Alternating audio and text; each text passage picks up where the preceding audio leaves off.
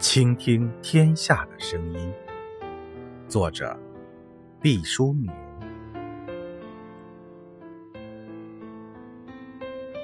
在我们的印象里，童年像什么呢？它可能是油炸薯条的味道，也可能是雨后青草的呼吸。它可能是朗朗的读书声，也可能是赛场上迸发的呐喊。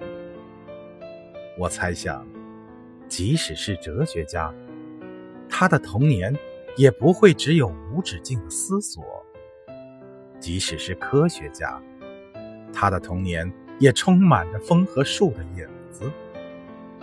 当爱因斯坦做出一个歪歪扭扭的小凳子，当爱迪生趴在稻草上准备孵鸡蛋，那种时刻的快乐。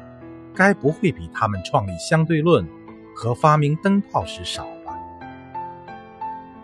岁月把苦难酿成了感动，贫困时的相濡以沫变成了温暖。回望童年，才会愕然发现，深藏在记忆里的风景，不用刻意思考，存在就是快乐。选自。预约幸福。